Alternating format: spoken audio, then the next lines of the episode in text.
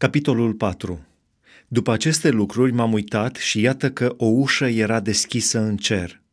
Glasul cel din tâi, pe care îl auzisem ca sunetul unei trâmbițe și care vorbea cu mine, mi-a zis, Suiete aici și îți voi arăta ce are să se întâmple după aceste lucruri.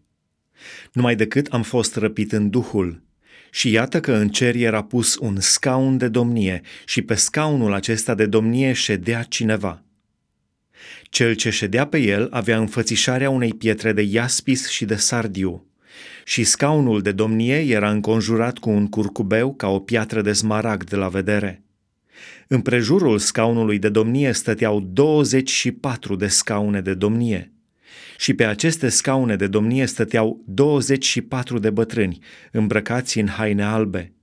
Și pe capete aveau cununi de aur. Din scaunul de domnie ieșau fulgere, glasuri și tunete. Înaintea scaunului de domnie ardeau șapte lămpi de foc, care sunt cele șapte duhuri ale lui Dumnezeu. În fața scaunului de domnie mai este un fel de mare de sticlă, asemenea cu cristalul. În mijlocul scaunului de domnie și împrejurul scaunului de domnie stau patru făpturi vii, pline cu ochi pe dinainte și pe dinapoi. Cea din tâi făptură vie seamănă cu un leu, a doua seamănă cu un vițel, a treia are fața ca a unui om și a patra seamănă cu un vultur care zboară. Fiecare din aceste patru făpturi vii avea câte șase aripi și erau pline cu ochi de jur împrejur și pe din lăuntru.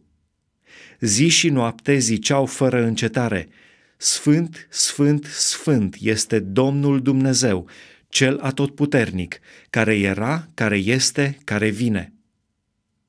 Când aceste făpturi vii aduceau slavă, cinste și mulțumiri celui ce ședea pe scaunul de domnie și care este viu în vecii vecilor, cei 24 de bătrâni cădeau înaintea celui ce ședea pe scaunul de domnie și se închinau celui ce este viu în vecii vecilor, își aruncau cununile înaintea scaunului de domnie și ziceau – Vrednic ești, Doamne și Dumnezeul nostru, să primești slava, cinstea și puterea, căci Tu ai făcut toate lucrurile și prin voia Ta stau în ființă și au fost făcute.